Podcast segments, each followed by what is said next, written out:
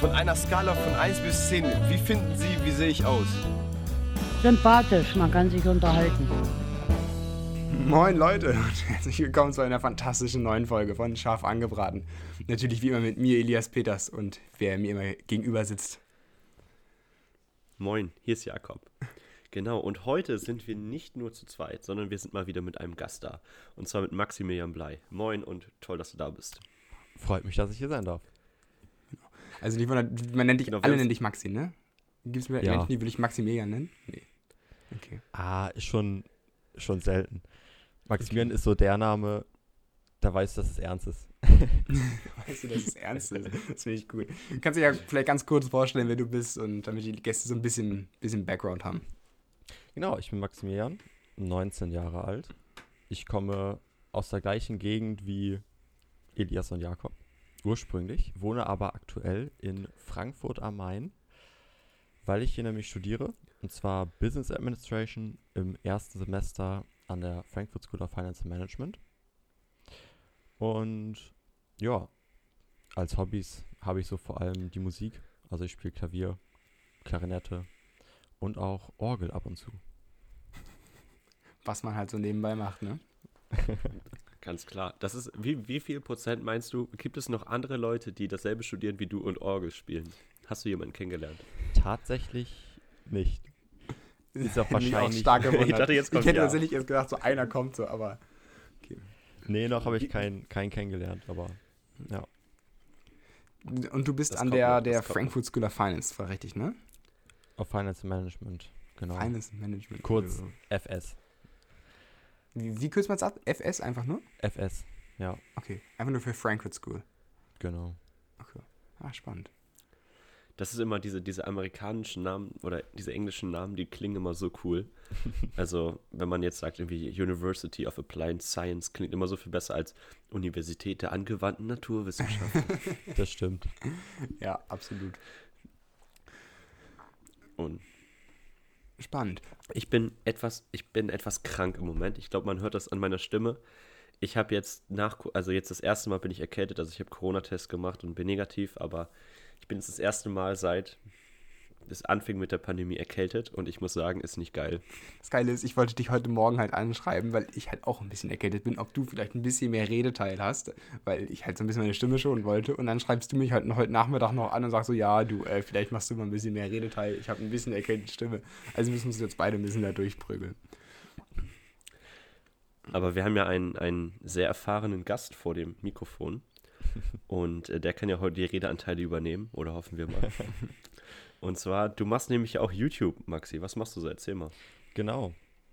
Ich habe einen YouTube-Kanal zusammen mit meinem Bruder und noch einem Kumpel, den wir ja seit jetzt über zwei Jahren betreiben.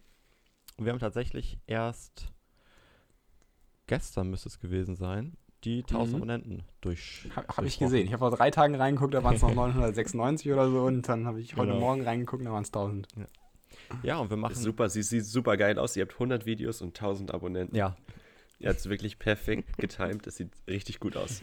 Ja, genau, wir machen Technikvideos. Ähm, ist, ist viel Arbeit, ist auch viel Arbeit gewesen, so 100 Videos. Das ist schon, Glaube ich. das ist schon ordentlich was. Ja, eigentlich, ich meine, YouTube, das, das mache ich irgendwie schon seit acht, neun Jahren, glaube ich sogar. Oh, vielleicht nicht ganz. Krass. Sie, sieben, acht Jahre, würde ich sagen. Damals natürlich noch, noch so andere Videos. Da hat man halt, das war auch die Zeit, in der so die Lochis und Waititi richtig groß waren. Und da hat man halt die so ein bisschen nachgemacht, ne? Auch so Parodien aufgenommen von irgendwelchen Songs, die gerade populär waren und so. Was man, was Da man so macht. Da warst du einfach noch mehr so im, im Musikbusiness drin. Ja, und im Comedy-Bereich so. Ja. Und warum bist du denn umgeschwenkt? weil es nicht erfolgreich war, denke ich mal. ja, also ich meine, Comedy passt jetzt auch nicht so unbedingt äh, zu mir. Und ist halt wirklich so, so erfolgreich war das, war das halt nicht. Es ist halt schwierig, gefunden zu werden, wenn du Mhm. irgendwelche Comedy-Videos machst. Ähm, Comedy ist wahrscheinlich auch viel und schwieriger, weil es natürlich viel schwieriger Ja. ist, den Humor zu treffen. Also so, so Und- und Technik ist halt sehr versucht- rational. da sucht halt auch niemand nach, direkt. Also, ja, wahrscheinlich. und ja. dann ist es halt schon ein bisschen demotivierend, wenn du halt so Videos machst und die kriegen dann 10, 20 Aufrufe oder so. ja, gut, das ist, das ist natürlich Und du machst es natürlich, du machst es natürlich nicht nur, nur für die Klicks. Ähm, aber wenn du halt gar keine Klicks bekommst, dann ist es halt schon demotivierend. Ist einfach Ja. so. Das stimmt natürlich, wenn du jetzt irgendwie einen coolen Kopfhörer vorstellst, Leute interessieren sich für den, dann suchen sie halt in der, in der Suche so der und der Kopfhörer, aber es sucht ja niemand. So ist es. Lustige Videos über die und die Musik, das muss halt wirklich Genau. vorgeschlagen werden vom Algorithmus. Aber das sind auch wahrscheinlich deine, also zumindest habe ich so ein bisschen durchgeguckt, was sind deine besten Videos. Also Videos, die vor allem so Nischenprodukte sind. Also irgendwelche, keine Ahnung, Kopfhörer, die du vorgestellt hast oder so, die kommen mit Abstand am besten an. Ja, das versucht man natürlich dann auch mit der Zeit immer mehr herauszufinden, okay, was kommt gut an, ähm, wo klicken die Leute drauf und da fällt halt schon auf, naja, das, was die Leute halt auch, auch suchen. Also, und wo es noch nicht viele andere Videos so gi- gibt. Ich meine, zum, zum iPhone 13 macht halt jeder ein Video, Jeder Jeder- Technik-YouTuber. jeder Ja. Technik-YouTuber. Aber zum Beispiel zu den Kopfhörern, die ich gerade habe, den äh, Soundcore Live Q20, macht halt nicht jeder ein Video zu. Mhm. Ähm, aber vielleicht suchen da halt Leute nach, die halt nach Kopfhörern suchen, die nicht ultra teuer sind, die ja, Ja. aber trotzdem einfach gut sind und genau, mit, mit solchen Produkten dann kann man auch mal ein paar Zuschauer erreichen. Und das, das motiviert dann auch. Dein, dein Kanal heißt ja Jomalo Genau. Äh, es ist, woher kommt das? Sind das so eure Anfangsbuchstaben oder? Genau. Und ähm, also folgt, guckt da auf jeden Fall gerne mal rein, wenn ihr das hört auf YouTube, wenn ihr euch für Technik interessiert. Also Maxi hat ganz viele Videos zu eher so Nischenprodukten mit diesen Kopfhörern vielleicht, aber auch zu äh, neuesten Technikentwicklungen, was vielleicht mal so rauskommt. Und was ich mich so gefragt habe, wie kommst du so auf Ideen? Also stellst du quasi Produkte vor, die du dir eh kaufen würdest oder kaufst du manchmal extra ein Produkt, um es vorzustellen? Und wie kommst du so auf Ideen, was interessant sein könnte? Nein, wir kaufen natürlich nie Produkte nur, um die vorzustellen. nee. Also klar, ähm, eigentlich äh, finanziell lohnt es sich natürlich nicht nur Produkte zu kaufen, um die daran äh, vorzustellen, weil, naja, so langsam, ja, so jetzt mit 1000 Abonnenten kann man ja auch schon Monetarisierung ähm, aktivieren und ähm, dann könnte man sich auch von dem Geld, was man dadurch dann verdient, auch das eine oder andere Produkt kaufen, sozusagen als Investition.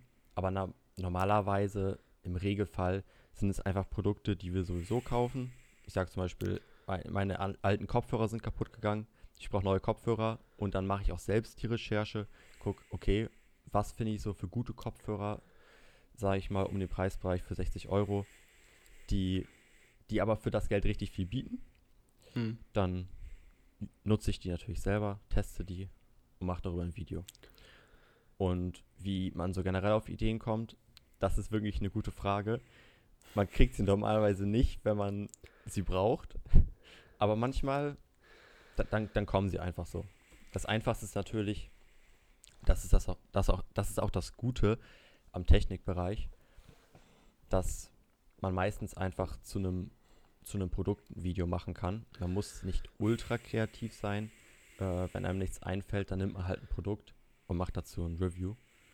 Ähm, ja, aber manchmal dann ein Beispiel ist zum Beispiel zum, ein Beispiel ist zum genau.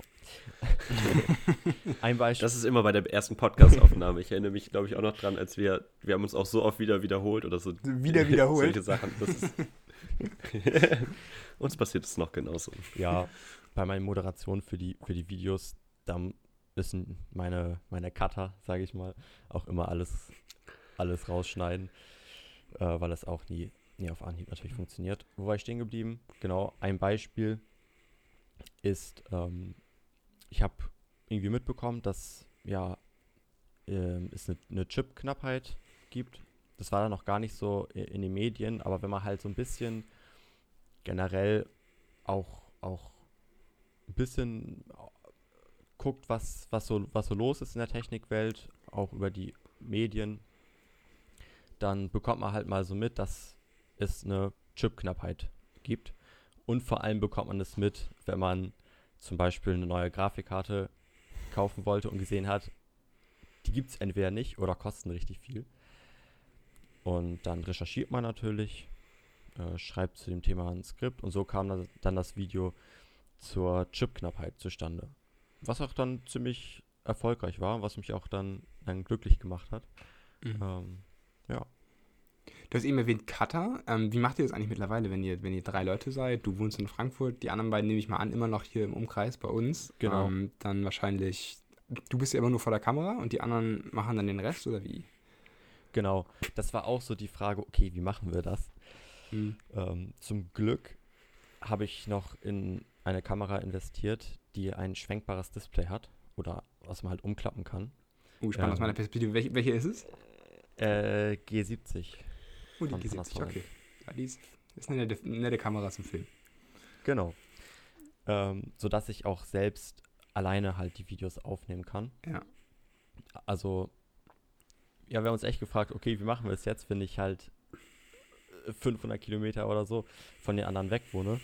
Aber wir haben es jetzt ganz gut so aufgeteilt, dass ich meistens die Skripte schreibe zu den Videos. Also ich laber Mhm. da nicht einfach irgendwas in die Kamera, weil dann wird das nichts. Ja, muss ich schon ich. vorher skripten.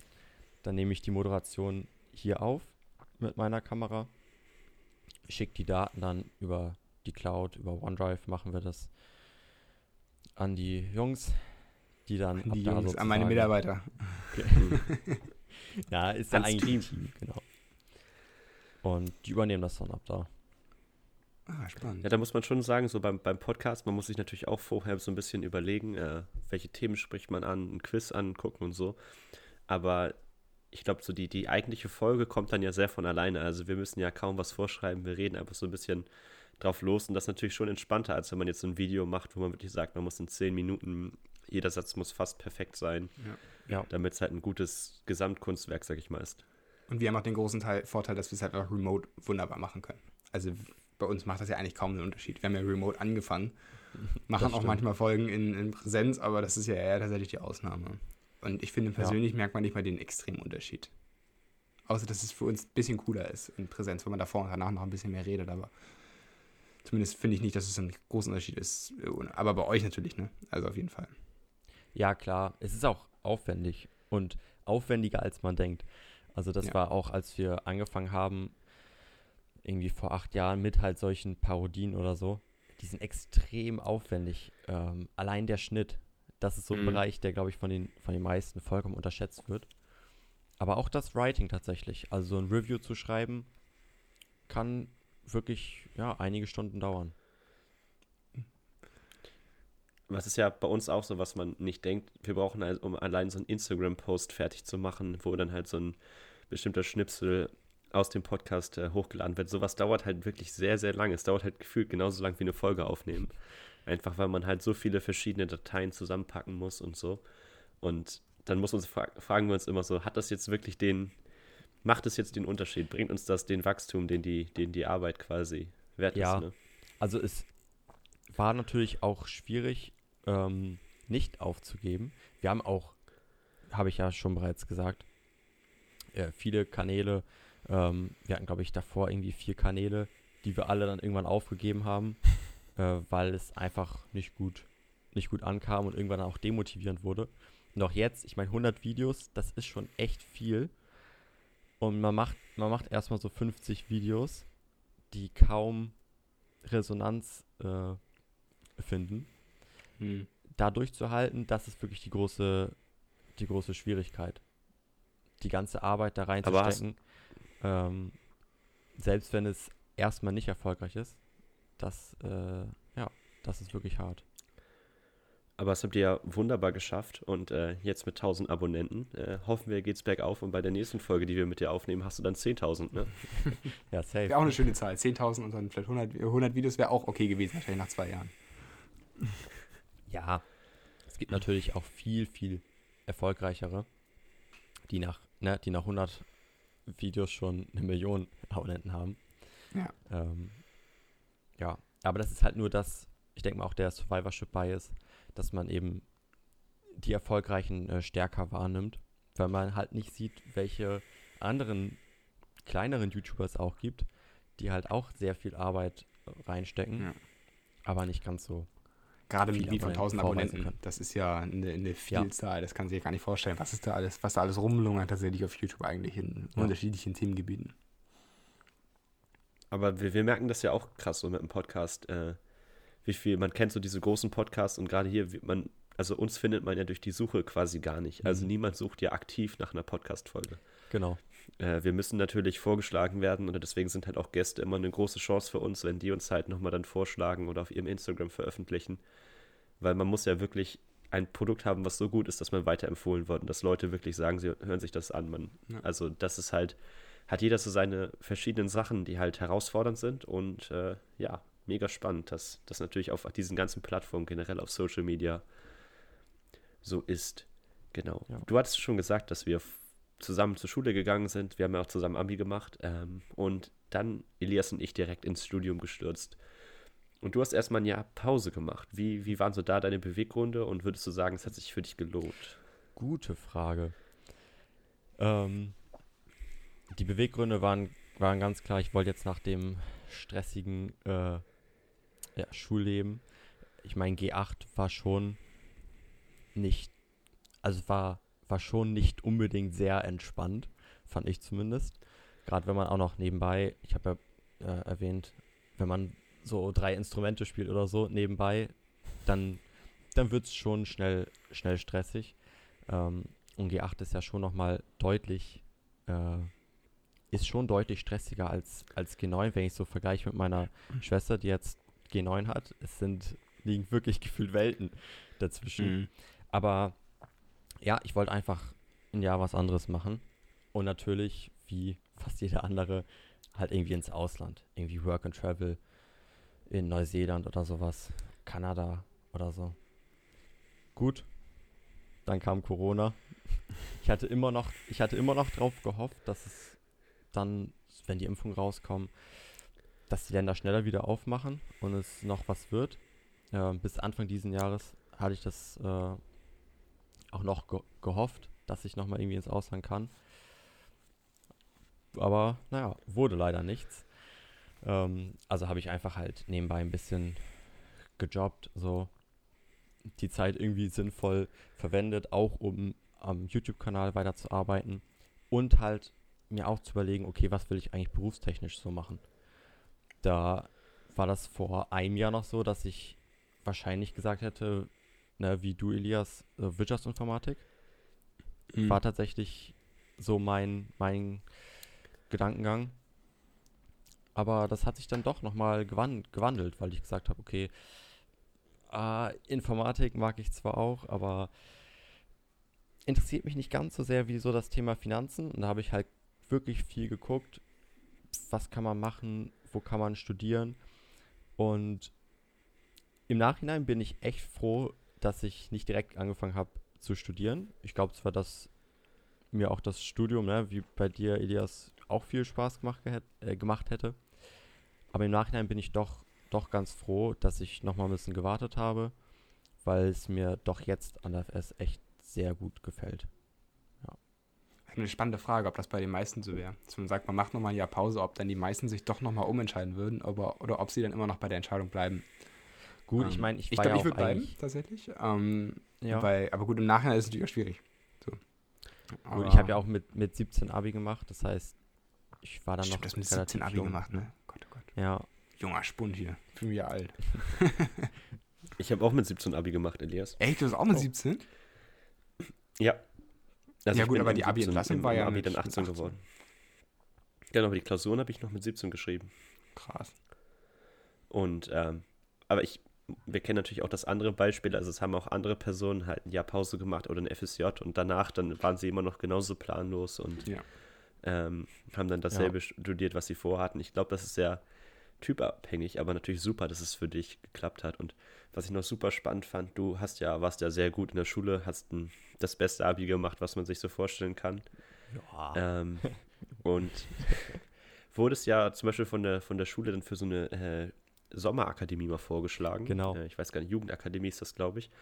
Und da hast du dir ein ganz spezielles Thema ausgesucht, was ich, äh, was natürlich jetzt auch zu deinem Beruf vielleicht nicht unbedingt passt. Nee. Willst du darüber mal erzählen? Genau. Also ich wurde vorgeschlagen für, ich glaube, das ist nicht nicht eine äh, Jugendakademie, es hieß Sommerakademie von der ähm, Bildung und Begabung äh, GmbH oder so irgendwie.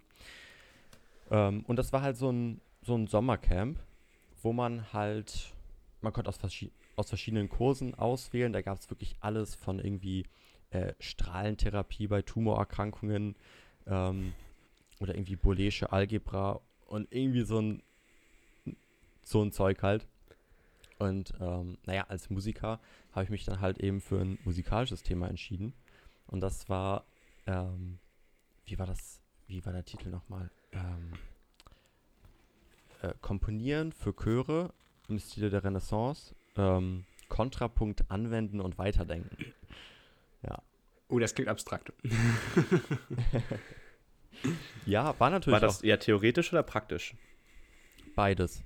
Also wir haben natürlich uns die Theorie dahinter angeguckt, weil da muss man sagen, so jetzt, ähm, je, je weiter man, würde ich, ich würde sagen, je weiter man ähm, so in der Geschichte nach, nach vorne geht, ähm, in die heutige Zeit, desto weniger kann man Musik so auf Regeln runterbrechen.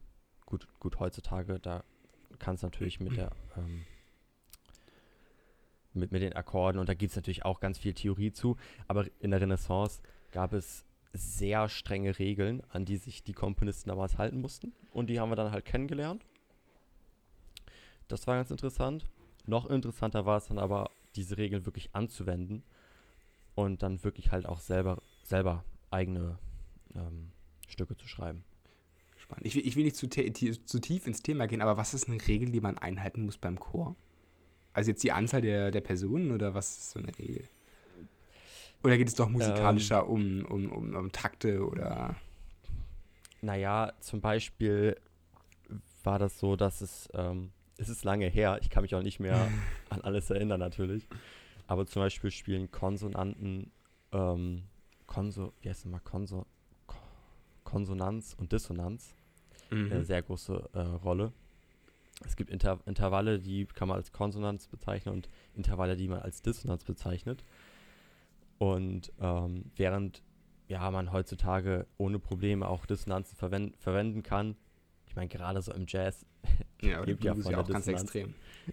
Ja, und, und auch in Romantik und äh, selbst Klassik. Ähm, da war es so, dass in der Renaissance wirklich fast, ähm, ne, es war ein Zeichen des Teufels, wenn du Dissonanzen benutzt. Und ähm, das war zum Beispiel eine Regel. So. Okay, cool. Das war fast ein bisschen, ähm, das war ich noch als Ergänzung, dadurch, dass es halt diese ganzen Regeln gab, war das fast so ein bisschen mathematisch. Du musstest wirklich dann durch Mhm. jeden einzelnen Takt gehen und gucken, halte ich hier alle Regeln ein, so. Und ähm, bisschen wie so eine Knobelaufgabe. Das hat auch echt, Das echt fand ich- Spaß ich hab- gemacht. Ich habe neulich ein YouTube-Video gesehen über die Musik von Bach. Also es ist auch ein bisschen nerdy jetzt, aber über ähm, so beim Essen habe ich das gefunden. Wie auch, wie man weiß, was Bach einfach für musikalisches Verständnis hatte anhand seiner Musik. Also man hat diese Musik angeguckt und eben gemerkt, wie krass er bestimmte Sachen einhält. Und dann wusste man, dass er quasi das mathematische Verständnis auch brauchte, weil es kein Zufall sein kann, Ja. dass er so krass bestimmte mathematische Regeln angewendet hat. Und das habe ich, wie gesagt, wirklich zufällig diese Woche gesehen und passt jetzt sehr krass dazu. Gehst du generell auch so mathematisch an Musik? Weil ich habe mal gehört, dass es so zwei verschiedene Wege gibt. Die einen machen das mehr so aus so einem zufälligen, aus dem Flow-Ding und die Mhm. anderen eher so analytisch-mathematisch. Wie gehst du da so Ja, ran? ich glaube, das ist tatsächlich so. Und ja, also ich gehe mathematisch ran. Und das ist, ich glaube auch je nachdem, aus welche Richtung man herankommt, hat man auch gewisse Stärken und Schwächen. Wenn man so aus der, ich sag mal, aus der, aus der Gefühlsebene so da herangeht, ähm, dann kann man halt auch eben so die Musik sehr gut ähm, transportieren, äh, sehr viel mit, mit Gefühl machen. Manchmal ist dann von den Leuten, glaube ich, das Problem, dass es so rhythmisch manchmal schwierig wird. Das ist bei mir genau andersrum, was äh, Rhythmus anbelangt, das kann ich sehr gut, aber dann sozusagen auch mal daraus auszubrechen, ähm, eben nicht ganz klar nur mathematisch, okay, hier steht Forte, dann mache ich das, äh, die Noten sind so und so und dann spiele ich das einfach rhythmisch so genau, wie es da steht, wie so ein Computer. Das ist ja auch nicht die Idee dahinter. Und ähm, da dann auszubrechen, das ist dann so eher meine Challenge. Ist auch spannend. Komponierst du auch selber und dann, oder bist du eher wirklich nur, spielst immer nach Noten? Ähm, naja, also wir haben natürlich komponiert da im Stil der Renaissance. Ja. Ähm, manchmal, ja, manchmal gehe ich in FL Studio rein und versuche ein bisschen was zu komponieren. Dann eher so Richtung äh, Filmmusik, ähm, was ich auch sehr, äh, sehr spannend finde. Aber das ist schon, schon deutlich schwieriger und da habe ich auch meistens schnell aufgegeben, weil es dann doch nicht so klingt, wie man sich vorstellt. Ja. Wie bist du so zur Musik gekommen? Also du hast ja schon gesagt, du spielst verschiedene Instrumente. Wie bist du dazu gekommen und womit hast du so angefangen? Also wie waren das so deine Anfänge in die Musik? sag es. Ja, gar nicht so weit, weit entfernt. Ich bin einfach in eine sehr musikalische Familie geboren, wo es klar war, das Kind muss mindestens zwei Instrumente lernen. Ähm, und ich habe auch bei der musikalischen Früherziehung ähm, also teilgenommen, als ich irgendwie fünf oder sechs war. Da geht es dann wirklich noch so mit irgendwie, ja, halt erstmal so Töne lernen und so weiter. Dann Blockflöte ist natürlich so ein Instrument, mit dem man dann anfängt. Und dann Klavier, das habe ich dann mit acht Jahren angefangen. Und dann war aber auch klar, irgendwie ein Orchesterinstrument muss ich auch lernen. Weil so Klavier Ist doch aber auch ein Orchesterinstrument. Also ist ja auch im Orchester drin, oder? Nicht, nicht in jedem, Okay, aber das ist schon, schon eher dann ein Solo-Instrument. Mhm. Und letztendlich, ach, Klavier spielt gefühlt auch jeder so ein bisschen. Ja, klar. Also nicht, dass ich was gegen Leute habe, die 0815 Instrument, ne? Nicht, dass ich was gegen Also Leute ich sag mal so, Elias und ich sind beide in so einer nicht so musikalischen Familie. Also zumindest bei mir so, ich weiß nicht genau bei dir, Elias. Aber Elias und ich können beide ein bisschen Klavier spielen. Elias wesentlich besser als ich, aber wir haben beide so ein bisschen Klavierspielen angefangen, weil es halt so die geringsten Einstiegshürden hat. Ja, Mein Ja, Opa war stimmt. tatsächlich sehr musikalisch. Also mein Opa war, war ging da richtig in auf. Das ging ja auf meinen Vater so ein bisschen über, der hat es nicht ganz so stark gemacht. Der kann nur Klavier und Gitarre spielen. Ähm, und das ging dann so auf mich über. Deswegen spiele ich auch Klavier. genau. Aber das, Aber ja, mega cool. Das Coolste ist eigentlich im Orchester zu spielen. Und deswegen war es klar, irgendwie ein Orchesterinstrument muss ich auch lernen. Und da habe ich mich dann für die Klarinette entschieden. Das habe ich dann mit, glaube ich, elf Jahren angefangen zu spielen.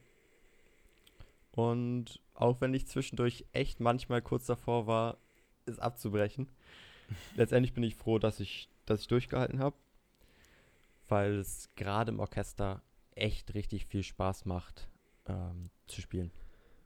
Und ich finde das mal ganz spannend, wenn wenn ich mir so Instrumente vorstelle, wie eine Klarinette oder auch so ganz abstrus, also nicht abstruse, sondern so, so eine Oboe oder sowas, wie so ein elfjähriges Kind auf die Idee kommt, oh, ich möchte unbedingt Klarinette spielen. Also das ist so, kommt das wirklich von dir? Kam das als Vorschlag von vielleicht Musiklehrer oder wo kommt das her? Das war tatsächlich damals, dass wir in der Klasse ähm, Instrumentenkunde gemacht haben. Und dann konnte man auch so Instrumente mal ausprobieren.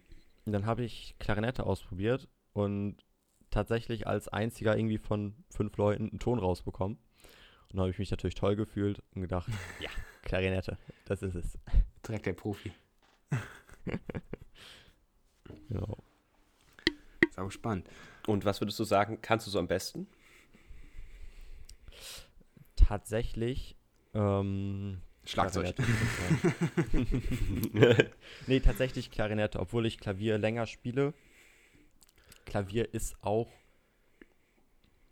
Gut, es ist jetzt schwierig, Instrumente in ihrer Schwierigkeit äh, zu vergleichen, aber bei, beim Klavier, da weiß man halt, es gibt da Leute, die sind echt so viel besser als man selbst. Manchmal denkt man, man, man kann irgendwie gar nicht so. Selbst wenn man das schon jetzt irgendwie elf Jahre lang spielt und auch immer Unterricht genommen hat und immer versucht hat, auch, auch besser, besser zu werden. Aber gut, vielleicht langt mir Klarinette auch einfach, einfach mehr. Oder es ist einfach nicht so ein schwieriges Instrument. Hängt natürlich auch immer vom Repertoire ab. Beim Klavier gibt es schon sehr schwierige Stücke. Was ich halt bei solchen Instrumenten immer sehr spannend finde, ist so, gerade so bei ähm, Geige finde ich das krass, so wie viel Übung es schon braucht, um überhaupt vernünftige Töne rauszubekommen. Also so ein gefühlt erstmal leichtes Stück mit wenigen Tönen braucht sehr, sehr viel Übung. Und dann kann man schon relativ gut Geige spielen, wenn man so ein leichtes Stück hinkriegt. Ja. Beim Klavier ist es ja so, man kann schon relativ schnell nach ein, zwei Wochen wirklich gute Stücke spielen. Weshalb es natürlich für einen Musikleien sagt man immer, oh, Klavier kann man viel besser, weil das, man wirklich so krasse Stücke kann. Aber vom Ja. Geschick, was man wirklich hat, bist du vielleicht in Klarinette viel besser, obwohl du halt nicht so coole Stücke spielen kannst. Ja. So ist es.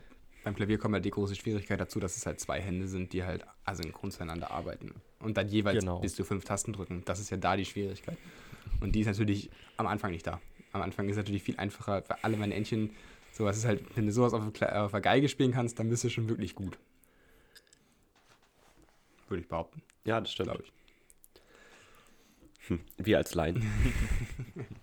Ja. Naja, apropos wirklich gut. Wir haben natürlich, wie immer, ein Quiz vorbereitet. Und ähm, manche lieben es, manche hassen es. Aber ähm, genau, heute bin ich mal dran, äh, Elias und Maxi zu testen. Und äh, mit dem Quiz geht es direkt nach dem Intro los.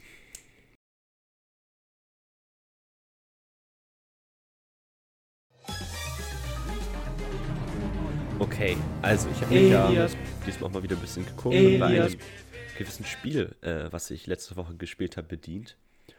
Und äh, diesmal sind es wieder Schätzfragen. Und zwar ist die erste Frage: Wie viel Prozent ihrer Lebenszeit eine Katze verschläft? Eine Katze. Bin gespannt. Maxi, hast du eine Katze? Hattest du eine Katze? Nee. Wir hatten ein Kaninchen. Fast Also ich glaube, ich habe eine Katze, die verschläft 95 Prozent. Ich glaube, was sagt jeder über seine Katze? Meine Katze ist tatsächlich jetzt vor, vor zwei Wochen verstorben. Ähm, aber sie hat auch sehr viel geschlafen. Ähm, ich würde sagen, wir, wir, wir denken uns beide eine Zahl, dann sagen wir sie. Ähm, damit man Okay. sich nicht vom anderen immer so abguckt. Ähm, hast, du, hast du was im Kopf schon? Ja. Okay, ich sag, ich sag 75 Prozent. Ey, ich würde auch 75% sagen. Hätte ich Wirklich jetzt auch jetzt? gesagt. Nee, wirklich. Ich wollte erst 70% sagen. Und da habe ich gedacht, ach, die schlafen doch schon sehr viel, ne?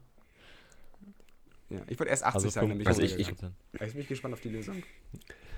Okay, also ich glaube, ich habe mit, meiner- mit meinem 95 Prozent gerade schon ein sehr starkes Anchoring betrieben, um bei unserem Bias zu bleiben, den äh, Maxi vorhin schon angeschrieben, gesprochen hatte. Also es sind tatsächlich 60 Prozent. Okay. Okay. Ähm, also nicht ganz so viel. Sie sind nicht drei Viertel ihrer Lebenszeit am Schlafen, aber 60 Prozent ist ja auf jeden Fall schon mal. Aber die schlafen ja auch nie so Sehr viel. richtig.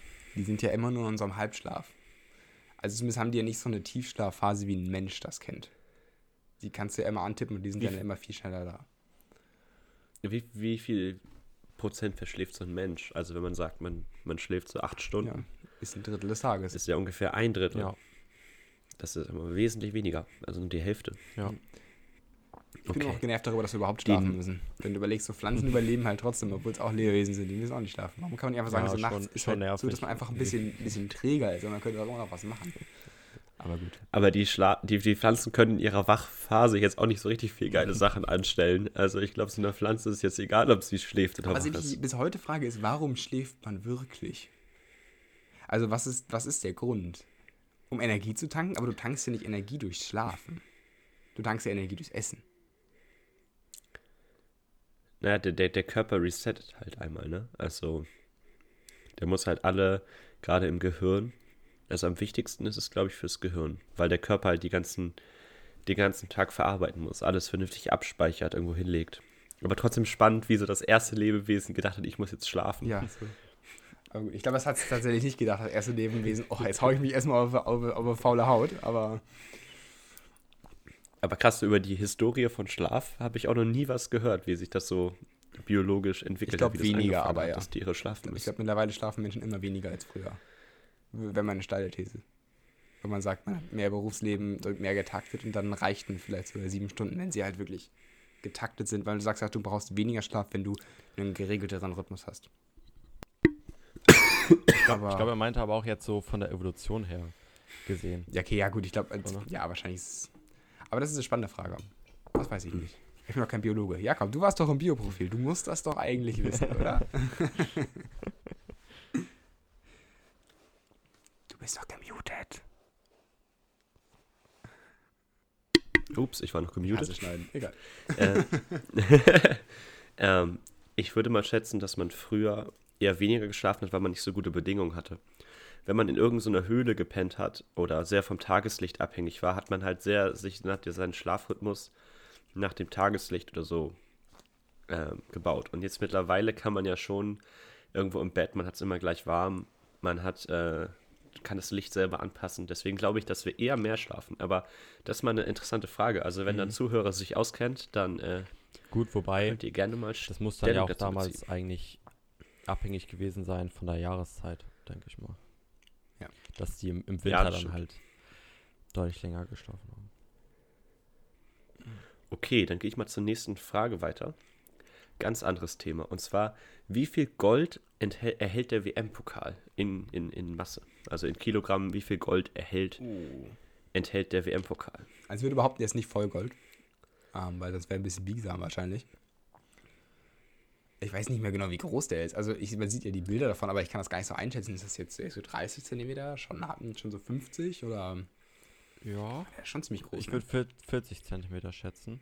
Der wirkt sehr schwer. Wie schwer ist Echt? allein der. Ich der hätte gedacht, dass er Pokal? gar nicht so schwer ist, weil so, so wie die den immer so rumschleudern irgendwie, so zum, zum, zum Gut. Sieg. Also auch So, Kraftpaket alles. soweit ich weiß, soweit ich weiß, sagen sie, sagen die immer, ähm, okay, wenn, wenn die gefragt werden, wie war es, den Pokal anzufassen, ja, war, war voll schwer. Also so von, vom, Mhm. vom Gewicht her. Masse. Und dann würde ich tatsächlich auf relativ viel Man muss natürlich-. Man muss natürlich überlegen, dass nicht alle Jubelvideos, die man mit Pokal sieht, der echte WM-Pokal ist. Stimmt. Also oft haben die bei diesen Feiern und so eine Replika dabei. Damit, weil der echte Pokal zu Ich wertvoll meinte ist. natürlich jetzt das Video, also der, der Klassiker, wenn sie gewonnen haben, auf der Bühne stehen. Dann kriegen sie natürlich den echten Eimer. Zum, mal kurz zum Anfassen. Ja. Okay, ich schätze, hast du eine Ich habe eine Zahl, ja. Okay, ich schätze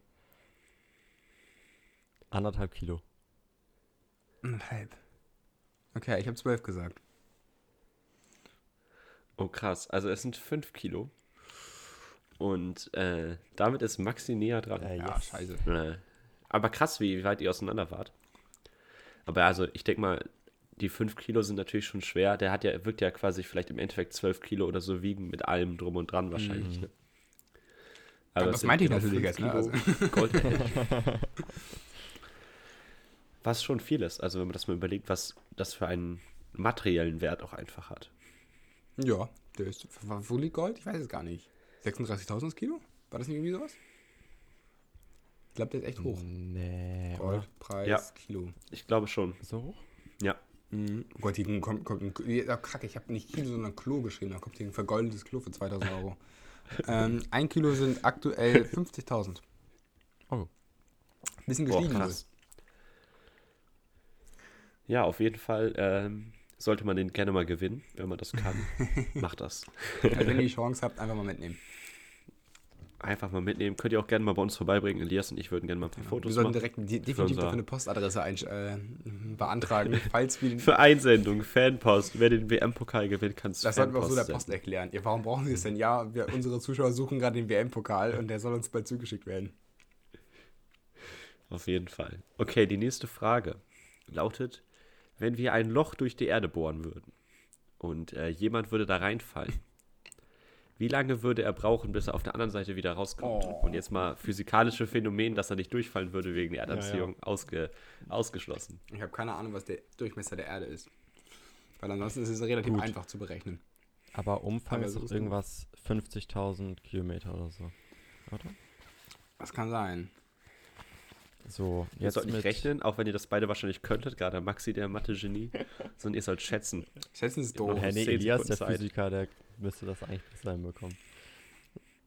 Und du kannst, da kannst du halt komplett daneben liegen, wenn ich gar nicht rechnen darf. Das ist richtig schrecklich. Ähm, Das finde ich jetzt besonders lustig. okay, ich habe eine Zahl. Ich glaube, Maxi, hast du auch eine Zahl? Mm, ich glaub, meine ist richtiger Schmutz. Jetzt wäre ich auch so gespannt, unsere, unsere Hörer können ja gern mal Denkt äh, euch auch eine Zahl, genau. uns, äh, genau, denkt euch eine Zahl und schreibt, gebt uns eine 5-Sterne-Bewertung bei Apple Podcasts und schreibt die, äh, die Anzahl, die Zeit dazu, die ihr geschätzt habt. Könnt ruhig pausieren, weil wir werden jetzt gleich auflösen, aber Okay, dann haut mal raus. Elias, was Ich sagst sag du? 18 Minuten. Ich sag 18 Minuten. 35 Minuten. Jo, ihr wart krass nah beieinander. Und äh, Maxi ist wieder ein bisschen näher dran. Es sind 42 Minuten. Ein bisschen näher bei dran. Aber ich fand es trotzdem stark. Also allein auf Minuten zu kommen, ist ja immer schon bei, bei so einer wilden. Ja, ich habe gedacht, es gibt ja den, den, den, den, den längsten freien Fall der Welt. Der war ja aus, dem- aus dem Helikopter raus. Und der war ja, glaube ich, fünf Minuten oder sowas. Dachte ich. Wenn ich irgendwie, so, irgendwie in solcher Größenordnung war das, glaube ich. Und ich habe gedacht, keine Ahnung, so, so, weiß ich nicht, ich hätte irgendwie getippt so um den dicken Daumen, aber gut, im Nachhinein vielleicht doch ein bisschen Ja. mehr ist es schon. Max, Maxi nickt gerade, hast du auch daran gedacht? Ja. Hier Felix Baumgartner hieß er doch, ne? Ja, genau. Der irgendwie, Ich weiß gar nicht mehr, wie lange der In das gefallen Netz gefallen ist. genau.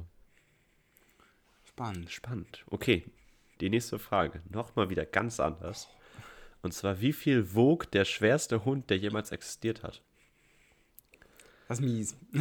Was, was wiegt denn ein normaler Hund? Kommt ganz auf den Hund an. Also mein Hund wiegt nicht so viel, aber das ist noch nicht kein Maßstab. Ähm, Elias so, Hund wiegt, so, glaube so ein ich, Schäferhund. Oh, Jakob, der? Elias wiegt, schätz mal. Elias wiegt ein Drittel von meiner Katze. Elias, dein Hund wiegt so 800 Gramm. 800 Gramm? Nein. Der Hund wiegt mehr als eine Katze, aber ja, gut. Ähm, Also, nee. dein Hund wiegt doch nicht mehr als meine Katze. also er wiegt auf jeden Fall mehr als unsere Katze. Oh, krass, hätte ich nicht gedacht. Ich glaube, zwei Kilo wiegt er. Wie viel wiegt euer Hund? Oh, Zwei, zwei, irgendwie sowas, zwei, zweieinhalb. So, oh, das ist aber ganz schön schwer. Also, äh, das sage ich ihm, ne? Da ist er beleidigt. Gut. Okay, ähm. Ich habe eine Zahl. Ich auch. Ich sag einfach mal so, ich habe ich hab 110. Ich habe 200. 110 Kilo. 200 Kilo. Und jetzt ist Elias näher dran. Sogar ziemlich gut. Und zwar 115 Kilogramm. Ui. Ja, ich habe also gedacht, so, also ich weiß, es ist ein Berner Sennhund, die sind so 40, 50 Kilo. Und ich habe gedacht, Okay. so, so, so viel mehr kann es auch nicht sein. Ich weiß nicht gar nicht, wie diese ganz großen heißen. Ich schon den Namen vergessen. Und die wiegen halt so 60 Kilo. Und dann habe ich gedacht, irgend so ein komisches Mutantenbaby. Was ja sonst wie groß geworden Ja, wieder. ich finde so, es gibt ja öfter mal so Video von so sehr dicken Tieren. Das finde ich immer richtig schlimm, wenn man so sieht, dass Wie du das sagst, es gibt öfter mal so Videos von so sehr dicken Tieren. Ja, es gibt ja auch wirklich so Zoos, die so ähm, Löwen und so viel zu viel zu essen geben, dass sie wirklich richtig dick werden. Und ich finde das richtig traurig, das anzusehen. Ja, auf jeden Fall. Richtig schlimm. Und ich glaube, das wird ja, ich habe jetzt kein Bild von dem Hund gesehen, aber Der sieht bestimmt nicht mehr das gesund wird auch äh, an Tierquälerei grenzen, sag ich mal. Ja. Apropos dick, also dicke Menschen können ja wesentlich mehr als 115 Kilo wiegen. Jetzt kommt der dickste Mensch der Und Welt. jetzt kommt die Be jetzt kommt die Überleitung. Dick werden kann man natürlich bei einem McDonald's. Und jetzt ist die Frage, wie viele McDonald's gibt es auf der Welt? Also McDonalds baut ab, ich glaube, 25.000 Einwohner an McDonalds. Esst ihr viel bei McDonald's? Seid ihr so McDonald's-Fans oder eher Gar Burger nicht. King? Ich bin Burger Vegetarier, also ich nicht, finde, bei, bei McDonalds gibt es gar nichts für mich. Also es gibt nur diese labbrigen Pommes und dann gibt es noch diesen komischen Veggie-Burger. ich weiß gar nicht, wie der mittlerweile schmeckt. Er soll sich verbessert haben, als ich ihn damals ge gegessen habe. Das war aber auch 2015 oder so. Das war wirklich lange her. Da habe ich ihn mal so ausprobiert. Da hat er wirklich geschmeckt wie so ein, so ein, wie so ein Pressspanbrett. Also das war wirklich gar nicht mehr feierbar. Ähm, Ähnlich, ähnlich wie Chips, die äh, mal mitgebracht wurden in unserem Partyraum, die mit den Crispy Bacon. ja, ja, wenn ihr uns den Pokal zuschickt, kriegt ihr die Reste davon. das ist eine ganz große Ehre. Ähm, oh, das ist eine ganz schwierige Sache. Wie viele McDonalds es gibt. Weltweit war das, ne? Ja, Ja. Ähm, okay, ich habe eine Zahl. Ja, ich auch. dann hau mal raus, Maxi. Ähm, 29.000. Okay. Spannend. Ich habe 18.000. Elias, was sagst du? 18.000. Und es sind 39.200 Okay. McDonalds. Ich wollte erst 40.000 sagen, weil ich, aber ich dachte, das wäre Subway. Also ich wusste, dass es irgendwas so in dem, Mhm. dem Bereich ähm, sein muss, weil ich mir McDonalds mal als Aktie angeguckt habe. Und ein ganz interessanter Fakt ist tatsächlich, dass McDonalds, soweit ich weiß, mehr Immobilien besitzt als die katholische Kirche.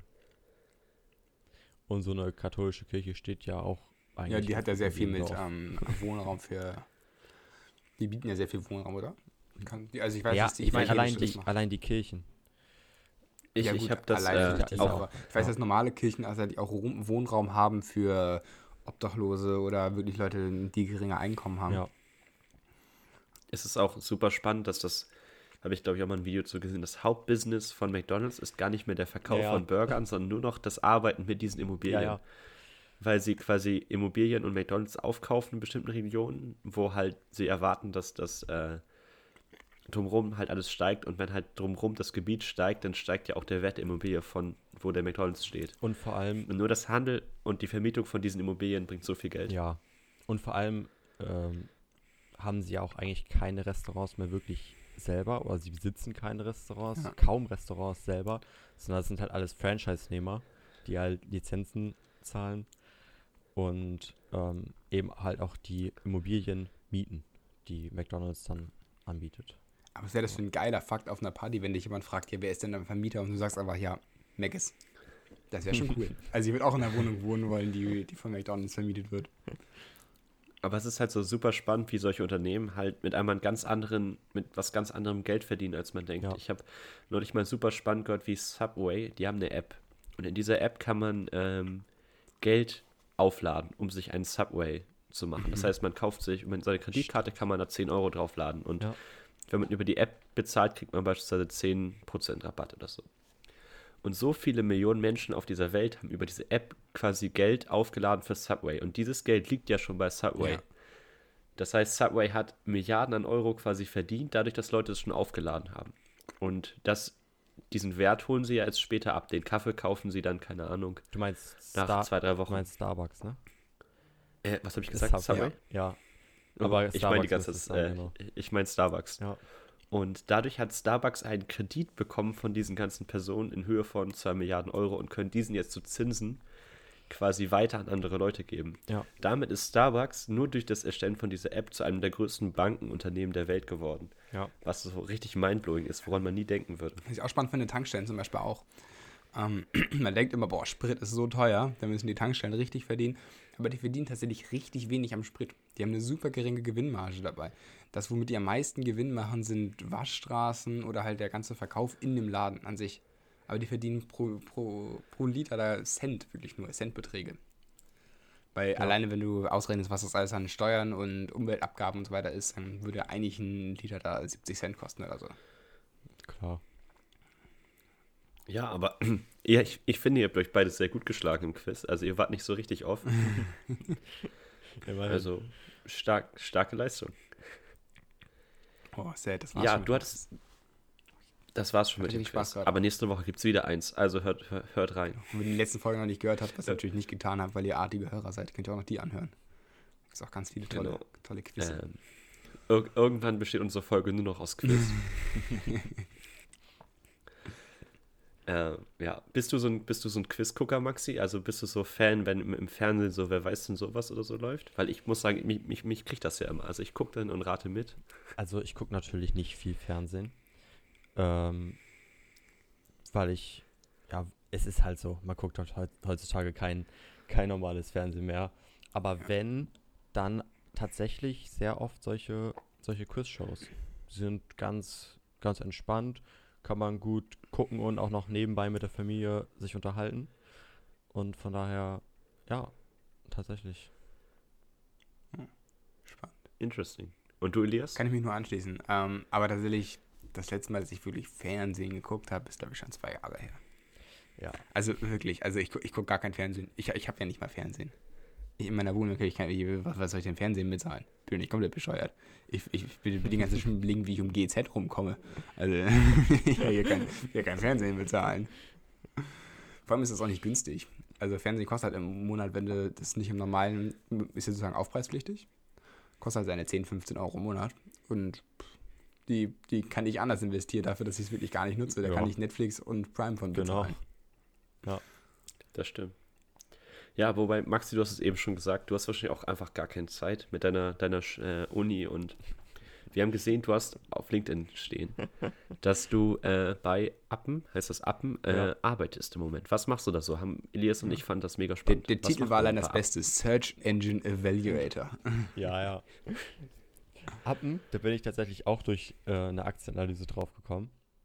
Es ist ein australisches Unternehmen, soweit ich weiß, die ähm, so im, im Bereich AI, ähm, ist es AI? Ja. ja genau. Ich habe auch ein bisschen reingeguckt. Genau. Äh, tätig sind.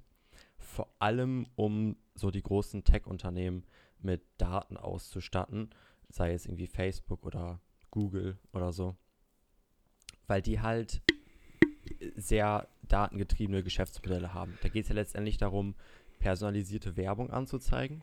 Das ist ja letztendlich das, was Facebook verkauft, dass Kunden da hingehen können ähm, und sagen können, ich möchte jetzt eine Werbung schalten, die an äh, Personen gerichtet sind, die ähm, männlich sind, zwischen 20 und 25 und die ganzen Kriterien dann, dann runtergehen. Ähm, bei Google ja genauso. Super spannend Und, übrigens, falls ähm, man mal sehen möchte, in welches Profil man eingeordnet wurde bei Google. Man kann sich das angucken. Bei Google. Müsst, müsst ihr einfach mal. Google, Google, ähm, ich weiß gar nicht, wie das heißt, Werbe irgendwas. Ähm, da kriegt ihr auf jeden Fall dann die ganzen Keywords, die euch zugeordnet wurden. Und glaubt mir, das ist gruselig. Wenn da wirklich steht, wo ich arbeite, bei wem ich arbeite, wie groß mein Arbeitgeber ist, wo ich wohne, bin ich verheiratet, geschieden, in einer Beziehung. Selbst sowas wissen die alles. Ähm, und dann stehen da so, keine Ahnung, 40 bis 100, 100 verschiedene Wörter, die dann dich beschreiben. Ähm, Könnt ihr auf jeden Fall mal reingucken, super spannend. Genau. Scharf angebraten ist dann so eingeordnet in unlustig. Genau. Hoffentlich steht da so als Keyword so scharf angebraten Hörer, weil sonst sind wir enttäuscht. Genau, und die, die künstlichen Intelligenzen, die dann sozusagen dafür verantwortlich sind, ähm, die gu gute Werbung dann anzuzeigen, je nachdem zum Beispiel, was man sucht, ähm, die müssen halt trainiert werden und mit richtig viel Daten gefüttert Ja. werden. Und die Daten, die werden quasi manuell erstellt von der sogenannten Crowd. Und ähm, Appen ist halt der Dienstleister, der für die ganzen großen Unternehmen diese Crowd sozusagen anbietet. Und zu dieser Crowd gehöre ich auch. Also es sind irgendwie Millionen von Leuten, die halt ähm, diese Daten letztendlich erstellen. Das heißt, was ich zum Beispiel machen muss, ist, mir wird ähm, ein Suchbegriff angezeigt, den jemand eingegeben hat und dann eine, ähm, ja, irgendwie eine Werbeanzeige, die, die mir dann darunter angezeigt wird. Und dann muss ich halt sagen, passt die Werbeanzeige gut zu dem, was gesucht wurde Mhm. und muss es dann halt eben bewerten. Deswegen Search Engine Aha. Evaluator. Weil Hast du das so nebenbei? Elias und ich hatten ja auch Ja, Also du, wirst, du kannst einfach so online ins Portal gehen und dann machst du es so eine halbe Stunde lang oder. genau. Ach, Genau. ist auch spannend. spannend. Ähm, Elias und ich haben nämlich gesehen, dass ja mit diesem AI und Daten hatten wir uns auch, hatten wir uns schon durchgelesen. Dann dachten wir so, du bist einer von denen, der nachher an der Einkaufspassage ist und Fotos von Leuten macht, damit man so eine KI trainieren kann auf Gesichtserkennung und so. Dann findest du heraus, wie heißen die. Ein richtiger Und Spanner. so, da haben wir dich schon gesehen, mit, mit der Kamera im Einkaufsladen, aber leider nicht. Nee, nicht ganz. Ah, super spannend. Aber es wird auch mal Kann, häufig kann, das, unterschätzt, kann damit jeder so anfangen? Wer zuerst? Also kann, kann man mit jetzt Appen so anfangen einfach? Kann man sich dafür anmelden oder wie kommt man daran? Ja, ist rel relativ chillig. Musste ich halt ja auch so ein bisschen bewerben mit, auch mit, mit Lebenslauf und so. Dann, äh, ja, so ein kleines ähm, Qualification-Quiz oder so machen. Hm. Ähm, genau. Sprachkenntnisse sind halt einigermaßen wichtig, weil es halt alles auf Englisch ist. Hm. Aber ja, Da darf ist man natürlich ganz fragen, was, ob das vergütet wird? So für dich? Ist das Ja. wahrscheinlich der wird Grund. ganz gut. Aktuell mit dem Euro-Dollar-Kurs nicht ganz so geil. Aber macht das- macht das so einen großen geht. Einfluss? Es ist ja schon. Du denkst halt so, uh, 16 Dollar, das ist geil. Und dann Mhm. kommen halt am Ende irgendwie 13 Euro raus oder so. Okay. Ist Ja. aber immer noch. Geht Und dann wirst du sozusagen pro, pro ähm, richtig, also nicht richtige Stunde, Stunde, sondern pro Stunde Ach, pro Stunde wirst du be äh, bezahlt. Ach, das ist auf jeden Fall sau spannend. Da gucke ich auch nachher mal rein. Das finde ich ja cool. Ja, ja, Nächste klar. Woche sehen wir, nächste Woche steht in Elias Profil Search Engine Evaluator. Ich, re ich reduziere meine Zeit von 30% des Schlafens auf 5 und dann kann ich die ganze Nacht arbeiten. dann sitze ich die ganze Nacht nur da und sage, ja, Werbung passt, Werbung passt nicht. Also auch Ja. super spannend. Was auch in deinem Lebenslauf stand, war Kurierfahrer. Ähm, ich nehme mal an, das war das, was du auch an, erwähnt hattest in der Genau. Zwischenzeit in deinem Gap hier, sage ich mal. so ist es. Was, was hast du da gemacht? Einfach nur, ähm, es war ja von Intermed, also die machen ja äh, Genau. so Medizinbedarf, sage ich mal, glaube ich. Ja, also Probentransport halt. Ach. Das heißt, ich musste bei den Ärzten äh, vorbeifahren, äh, Mhm. da halt Proben abholen und zum Labor bringen. Klingt nach nicht so viel Spaß, wie du es gerade formulierst. Ach, kann man wohl machen. okay. Man lernt halt, Ich das glaub- ist wirklich ganz gut. Ähm, ich hatte ja da ja noch nicht so lange meinen Führerschein. Man Ja. lernt echt gut Autofahren. Gut, das glaube ich. Ah. Ja. Du hast bestimmt eine ganze Menge Kilometer so abgerissen auf den Nacken von der Firma. Auf jeden Fall. Aber Ich, hätte- ich hätte auch richtig mal Lust darauf, das, das sowas zu machen. So Ausfahrer. Auch so abends einfach mal so eine Pizza aus, ausliefern oder so. Ich, fänd- ich stelle mir das richtig lustig vor. Einfach nur so ein bisschen mit dem Auto rumkruisen, ein bisschen Gas geben. In so einem kleinen Einfach VW ab so ein und ein bisschen bisschen. knüppeln. Ah, ist auch super lustig. Also es kann schon stressig sein natürlich, ne? Ja, wahrscheinlich. Weil die Zeit, die sitzt, sitzt, sitzt dir dann ein bisschen im, im Rücken. Du hast natürlich auch einen Plan, was du so machen musst. Mhm. Aber ja, doch, mit der Zeit kriegt man dann auch Routine. Und wirklich, dass man so gut äh, Autofahren lernt, das war Ja. wirklich ein, ein großer Vorteil so.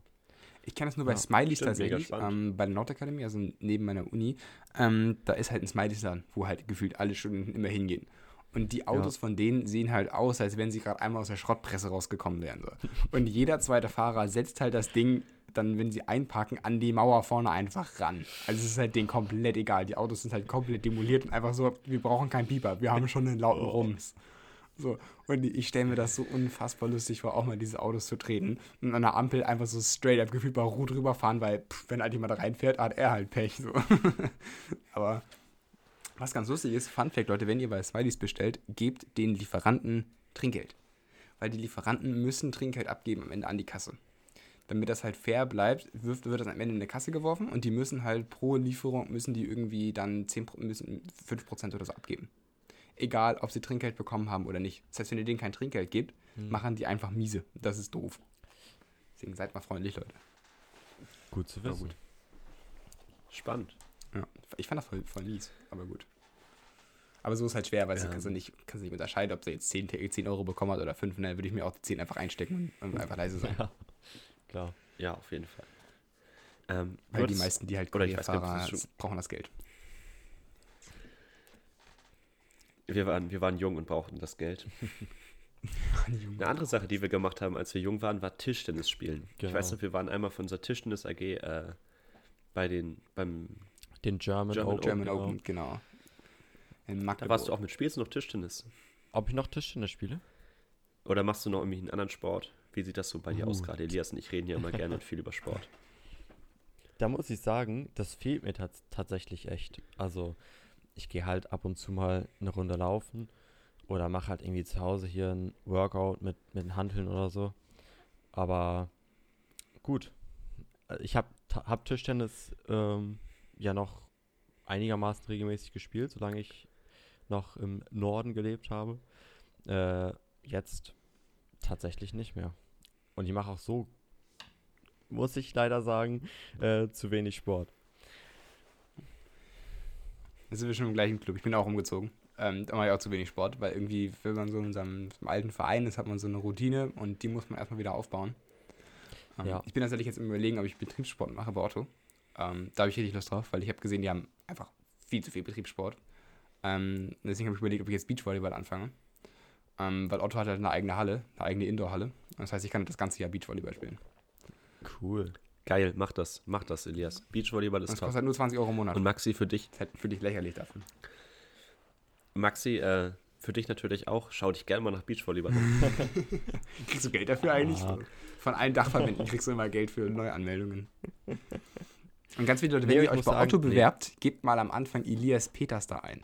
Dann kann er nämlich so, ist so ein Freitextfeld. Und wenn ihr am Ende genommen werdet, kriegt ich, kriege ich einen Tag Urlaub. Also macht das, das ist mir wichtig. Ui. Meine Challenge ist es einfach nur mit, als Influencer möchte ich gerne 365 Tage im Jahr Urlaub haben. Wie geil wäre das? Das wäre Wenn, wenn, wenn, wenn, wenn du es schaffst, wirklich in einem Jahr 365 Leute zu werben. Ich glaube, also Otto stellt halt nur 80 Leute ein im Standort, aber alleine wenn du sagst, du hast wirklich die 80 hast du dominiert und die 80, du hast einfach ganz ein halbes Jahr gefühlt frei. Also was ist das denn? Und vor allem, ich habe ja noch den Rest, ich habe eigentlich nur ein halbes Jahr Arbeit, weil das andere halbe Jahr habe ich ja Uni. Das heißt, wenn ich sage, ich bin wirklich das halbe Jahr und davon bin ich eigentlich die Hälfte nicht da, wäre lustig. Also Leute, merkt euch meinen Namen mit Doppel-E, werde ich geschrieben, P-E-E. Wir, wir machen, das ist einfach das Ziel vom Podcast. Weißt du, irgendwann so bekannt werden, dass Elias alle 80 Neuangestellten bei Otto persönlich Das sind ja nur wirbt. die Azubis, ich weiß gar nicht. Ich glaube, das gilt sogar auch für Festangestellte. Ach so. Das ist wahrscheinlich sogar noch mehr die Otto-Einstellung, ja. Also ich, ich mein, mein Challenge ist es 365 Urlaubstage. Also ich brauche ja nur 335, aber 30 eigene. Und gut, Urlaub und Wochenende, aber gut. Und was arbeitest du? Ich bin frei, ich habe Leute gebraucht. Aber du wirst auch nie befördert, ne? Aber du willst auch nicht befördert werden. Wenn du eh frei hast, dann kannst du auch nicht verlangen, befördert zu werden. Vielleicht gibt es irgendwo bei, bei Otto eine Person, die, die das macht. Und die, die ist nie, nie wieder bei der Ja. Arbeit. Keiner kennt die. Aber sie hat es wirklich geschafft. Sie hat es wirklich geschafft. Am Ende kommt das auch aus, Dieter Bohlen arbeitet eigentlich bei. Otto und der, der, der gönnt sich eigentlich immer nur die freien Tage. Oder das ist so einer, der sitzt immer vor den Assessment Centern und gibt jedem Zehner dafür, dass er das macht. Ja, das, das habe ich auch gedacht, ob ich einfach beim Assessment Center mich dahinstelle und Flyer verteilen, aber da ist es tatsächlich schon zu spät. Weil da haben sie sich ja schon beworben. Das muss davor passieren. Also Oh, okay. muss ich sozusagen die Webseite von Otto anknabbern und sagen, das wird da standardmäßig eingetragen, aber ich glaube, dann, dann hauen die mich Du auf. brauchst, du brauchst einfach den. Du hast jetzt ja den Draht zum Search Engine Evaluator, der sich ja so gut auskennt, dass er an der Quelle ist. Wenn die Leute sich bei Otto bewerben, wissen sie es. Genau, also Maxi, wenn du irgendwie Werbung für Otto siehst, sag immer, da muss unten irgendwie Elias Peters beistehen. Das ist ganz wichtig. Ich glaube nicht, dass ich das so beeinflussen kann, aber gut. Du musst ein bisschen mehr arbeiten. Super spannend. Wir riggen einfach das System. Naja. Ähm, eine Sache, die auf jeden Fall noch fehlt, ist der Songtipp der Woche. Oh ja. Und äh, da hatte ich dir ja vorher schon gesagt, Max, such mal einen raus. Und äh, was hast du rausgesucht? Was muss in unsere Playlist? Dazu, ich hatte ja schon erwähnt, dass ich, ähm, oder nee, hatte ich das erwähnt? Naja, ich spiele Klavier und Klarinette und äh, gerade wenn man auch im Orchester viel spielt, dann hört man auch sehr viel Orchestermusik selbst tatsächlich. Das heißt, ich höre vor allem klassische Musik und halt äh, Filmmusik. Da kann man, auch, kann man auch sehr gut bei lernen. Wenn ich mal was Fröhliches brauche, dann finde ich aber richtig cool Elektroswing. Da finde ich auch, ähm, das ist eigentlich die, die perfekte Zeit. Jetzt muss es eigentlich im Hype sein, weil ja genau vor 100 Jahren ähm, Swing richtig populär war. Und wenn jetzt Mhm. Elektroswing richtig populär wird, das wäre schon, wär schon eine ganz coole Sache. Und mein Lieblingssong in dem Genre aktuell ist Lone Digger von Caravan, Caravan Palace. So Ein, ein. Klassi ein Klassiker von, ähm, vom Electro Swing auf jeden Fall. Ich kenne das Lied auf jeden Fall auch. Ich hatte mal so eine Ja? Schon, Oh, ich kenn's ja, nicht. Werde ich, werd ich mal Ist aber schon ein bisschen älter, ne? Werde ich auf jeden Fall mal Also rein. ich hatte zumindest Ja, auch mal so eine, so eine ich sag mal, 2015 Elektro-Swing-Phase. oder Als wir damals zusammen in Musik ein Projekt gemacht haben, hast du mich zum ersten Mal auf Elektro-Swing gebracht. Ähm, und da Richtig, habe ich mich richtig. relativ viel da reingehört, so, also wir sollten halt ein altes Lied umschreiben. Ähm, wir hatten Greensleeves umgeschrieben in irgendwas Moderneres. Und dann haben wir das ja umgeschrieben in Elektro-Swing. Und da habe ich mich auch so ein bisschen reingehört in so verschiedene Elektro-Swing-Lieder und da war auch Lone Digger. Ähm, Ja. Auf jeden Fall relativ wenn man mal, wenn man mal ein bisschen, wenn man ein bisschen was leichteres braucht, äh, dann ist, äh, finde ich, dann höre ich sehr gerne Elektroswing halt. Aber ich kann das persönlich nicht so auf Dauer Spannend. hören, ähm, weil Elektro-Swing ist irgendwann ist mir da zu viel. Ja, So ist bei mal mir auf jeden genauso. Fall. Genau. Ja, Super spannend. Wir können uns ja mal für, für nächste Woche vielleicht mal einen äh, klassischen Musiktipp überlegen, Elias. Und dann kann ich Maxi auch nochmal anschreiben, dass er uns auch nochmal ein bisschen brieft und Tipps gibt, wenn wir schon den Experten hier haben. Was ist dein Songtipp, Elias? Achso, jetzt ich schon. Ich dachte, wir werden schon durchgefühlt. Ähm, meiner ist tatsächlich Rock, Paper, Scissors, heißt der. Ähm, von Katten Jammer, Katten Jammer, keine Ahnung. Ähm, kennt man wahrscheinlich auch nicht, relativ unbekannt. Ähm, aber es war auch so ein, so ein, so ein, so ein gute Laune Musik. Und es ging, glaube ich, ähm, ich, ich habe hab es die zweimal gehört, glaube ich. Ich habe es vorgestern gefunden gefühlt ähm, und dreimal gehört. Und ich, ich versuche mir mittlerweile anzugewöhnen, Lieder nicht ganz so oft mitzuhören, weil ich habe viel zu oft geschafft, Lieder nach zwei Tagen nicht mehr zu mögen, weil ich sie einfach dann überhört habe. Ähm, und es geht so ein bisschen auch, du hast halt nicht die, ähm, die Oberhand über das, was du machst. Also deine Entscheidung ist, was du tust. Und das fand ich eigentlich eine coole Message. Traurig ist es, wenn die Message falsch ist. Stimmt. Aber egal, das ist trotzdem eine coole Message. was ist denn deiner, Also Jakob? ich habe mal einen, ich habe einen, mal einen ganz speziellen Tipp, den kennt keiner, nein Spaß. Also ich habe einen richtigen Klassiker heutzutage schon. Und zwar Easy von Crow. Ähm, also ich höre relativ viel Crow, habe ich bemerkt im Moment. Und äh, ich finde es einfach ein super Song. Mhm. Den gerade so in unserem Alter, man kennt ihn noch so ja. von früher, ja. kann den Text noch so mitsingen. Und ich denke, der sollte auf jeden Fall äh, in der Playlist auf jeden Fall das vorkommen. zweite Lied von Crow in der Playlist. Ja, das erste habe ich auch gesagt. das war von mir. Ähm, eigentlich bin ich Das gar erste nicht. war von mir. Achso, das ist von dir. Alles dope war von mir, ja. das hab okay, ich okay. gefunden. Hier. Annektier dir mal nicht meine Lieder hier. Nein, das ist gut. Meine Katze will raus aus dem Raum. Die miaut Kannst du hier gleich schon. mal wiegen auf dem Weg, damit wir das auch geklärt haben. Gleich mal wiegen, genau. Katze, du darfst jetzt nicht raus. Du musst jetzt erstmal gewogen werden. Ähm, was ich mich noch fragen soll, als, als, als Frage, die mir noch im Kopf schwirrte tatsächlich, ähm, weil ich ja auch geguckt hatte, was ich ja studiere. Und dann bin ich ja auf Wirtschaftsinformatik gekommen und dann war für mich so, ja, ich möchte sehr gerne dual studieren, das war mir sehr, sehr wichtig. Ähm, und dann war für mich so im Umkreis von Hamburg gibt es da eigentlich nur die Nordakademie. So, also es gibt da theoretisch noch die IUBH, die macht das auch, aber da hat mir das Konzept aber nicht so gefallen. Wie kommst du auf die Idee, nach, nach Frankfurt zu gehen? Also es ist ja, klar, die FS ist natürlich sehr bekannt und ähm, renommiert, aber es ist ja trotzdem ähm, ein Schritt, sag ich mal. Ja, klar. Also, das war wirklich, weil ich mich für das Thema Finanzen so interessiert habe und geguckt habe, okay, was Mhm. gibt es, was man so in die Richtung studieren kann. Und da gibt es gar nicht so viel. Also, es gibt natürlich Echt? sehr viel, Okay. die ganz klassische BWL, Ja. eigentlich an jeder Universität. Ähm, und die FS bietet halt eben, ich glaube, früher hieß es sogar noch Banking and Finance an. Jetzt ist es Mhm. einfach äh, BWL mit Fokus Banking and Finance. Und dass einfach so Banking studieren kannst Mhm. und, und Okay. Finance natürlich auch dazu, im Bachelor schon. Das ist halt äh, ziemlich cool. Und da ist natürlich, der Finanzbezug ist natürlich sehr hoch. Ich meine, st- ist ja auch im Namen, Frankfurt School of Finance and Management. So, Fall. von daher weiß man schon, wo da der Fokus drauf liegt. Und die Stadt natürlich Liegt ist nah. natürlich auch perfekt. So, für Finanzen, was gibt es so Besseres als äh, Frankfurt, in Deutschland zumindest. Okay, super spannend. Ähm, Ja, aber es ist, der, der Studiengang heißt einfach nur Business Administration, ne? Genau. Ja, aber die, Genau. hat die FS mehrere oder hat die nur Business Administration? Die hat auch noch andere Studiengänge, wobei das Okay. der Hauptstudiengang ist. Es gibt auch noch was, noch sowas wie ähm, Management, Philosophy and Economics Mhm. oder sowas. Ähm, aber hauptsächlich ist es alles Ja. irgendwie BWL so. Irgendwie alles BWL. Irgendwie BWL. Der, der Ralf Loren Reiter darf nicht fehlen. Und eine weitere Sache, die mich tatsächlich noch interessiert hat, du hattest es auch reingeschrieben bei LinkedIn in deinem Lebenslauf. Ähm, ich finde es übrigens super spannend, bei Leuten LinkedIn anzugucken. Ich, ich liebe ja, sowas, es ist sowas wirklich, nachzustalken. es ist wirklich cool. Ja. Ähm, da hast du auch reingeschrieben, dass du ein Stipendium hast für die FS. Ähm, Genau. Das hast du wie bekommen? Tatsächlich, jetzt schließt sich der Kreis zum Anfang. Da hatte Jakob mich ja gefragt nach der Schülerakademie. Ähm, danach wurde ich vorgeschlagen für die Studienstiftung des deutschen Volkes. Und mit diesem Vorschlag, das war tatsächlich auch ein Argument, ähm, weil er gefragt hat, wieso habe ich an der, F- wieso habe ich angefangen an der FS zu studieren.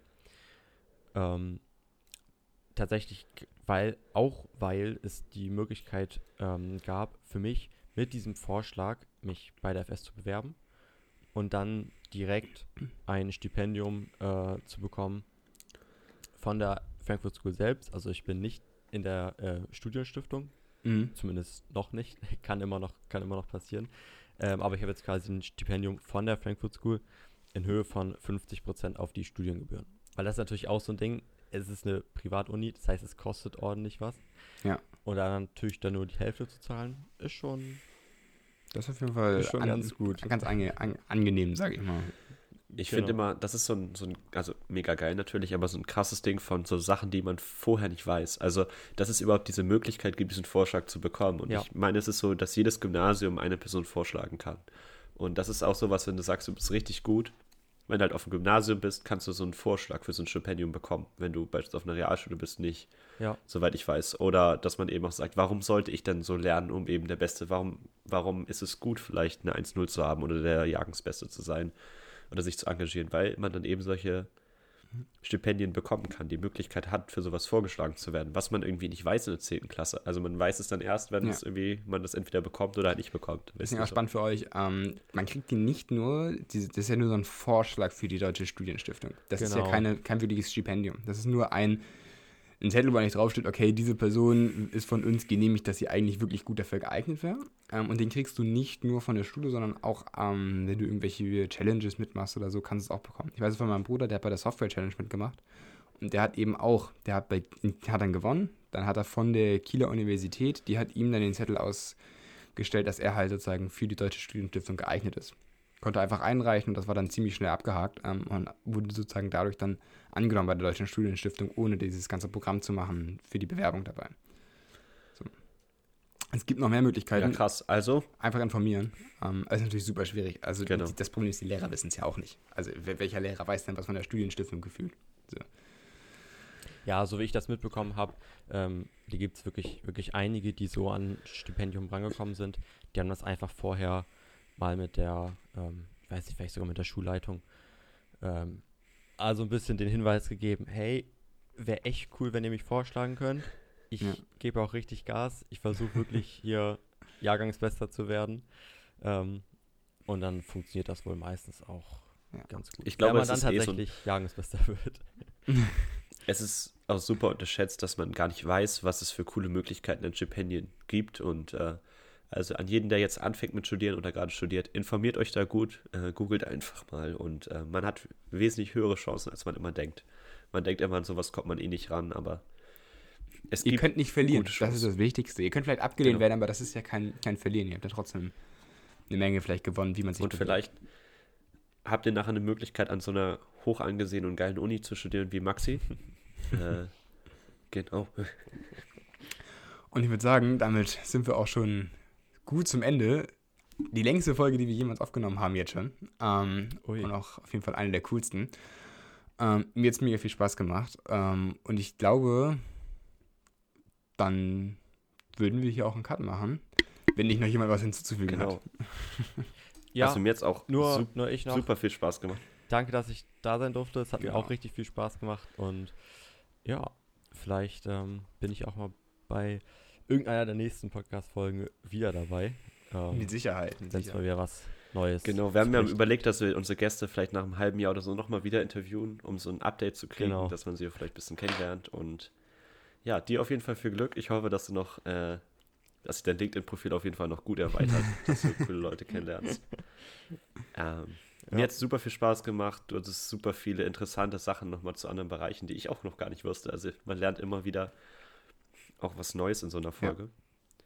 Und ja, ich hoffe, die Hörer hatten auch viel Spaß. Äh, wenn noch irgendwelche Fragen sind, könnt ihr ja sonst Maxi auch gerne schreiben auf äh, Instagram über Jomalo Technik oder auf YouTube über Jomalo Technik erreicht ihr ihn. Ja. Genau. Und dann wünsche ich euch Schaut noch da rein. einen schönen Restsamstag und den Hörern vielleicht auch, je nachdem, was für, wo, wo sie gerade sind. Vielleicht fahren sie zur Arbeit, dann genießt die Arbeit. Vielleicht fahren sie zurück von der Arbeit, dann genießt den, den Feierabend oder was auch immer. Und wir hören uns spätestens nächste Woche wieder, würde ich sagen. Ciao, ciao. Tschüss. Tschüss.